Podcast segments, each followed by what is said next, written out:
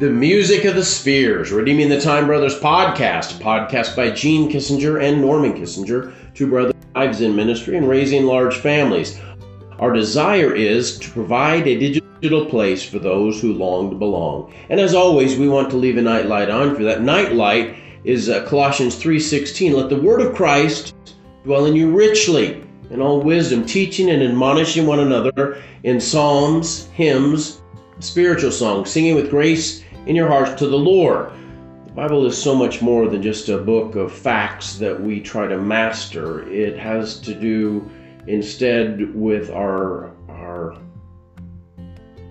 expression of worship back to God, of us giving our lives back to God and experiencing that truth in a profoundly personal way.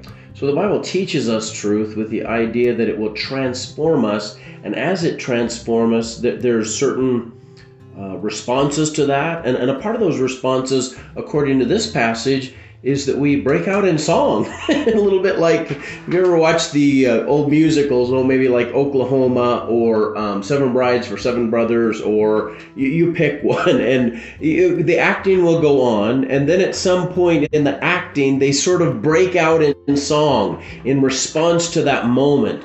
And I think our interaction with the Word of God was meant for us to respond in an expressive way. And that expressive way has to do with music. Music is a gift from God. Johann Sebastian Bach, he said, music is God's gift to man, the only art heaven gave to earth, and the only art of earth to make to make it to heaven. When, the world was created, uh, when the world was created, uh, the singing was a part of the celebration. In Job, it says, "When the morning stars sang together, and all the sons of God shouted for joy." That's the angels singing at the creation. And uh, Paul Chappell says, when the world w- will have ended, the new world begins, singing will be a part of the worship in heaven. And they sung a new song, Thou art worthy to take the book and to open the seals thereof, for thou wast slain and hast redeemed us to God by the blood out of e- by thy blood out of every kindred and tongue and people and nation. Music has an incredible power to communicate truth. Uh, and I've, I've been a preacher the bulk of my adult life and a teacher, but boy, one thing I would not dispense with in a church is the singing of hymns and and just allowing th- those hymns to permeate our hearts and to transform our lives and for us to place the truth of the Word of God with music because that sticks with people.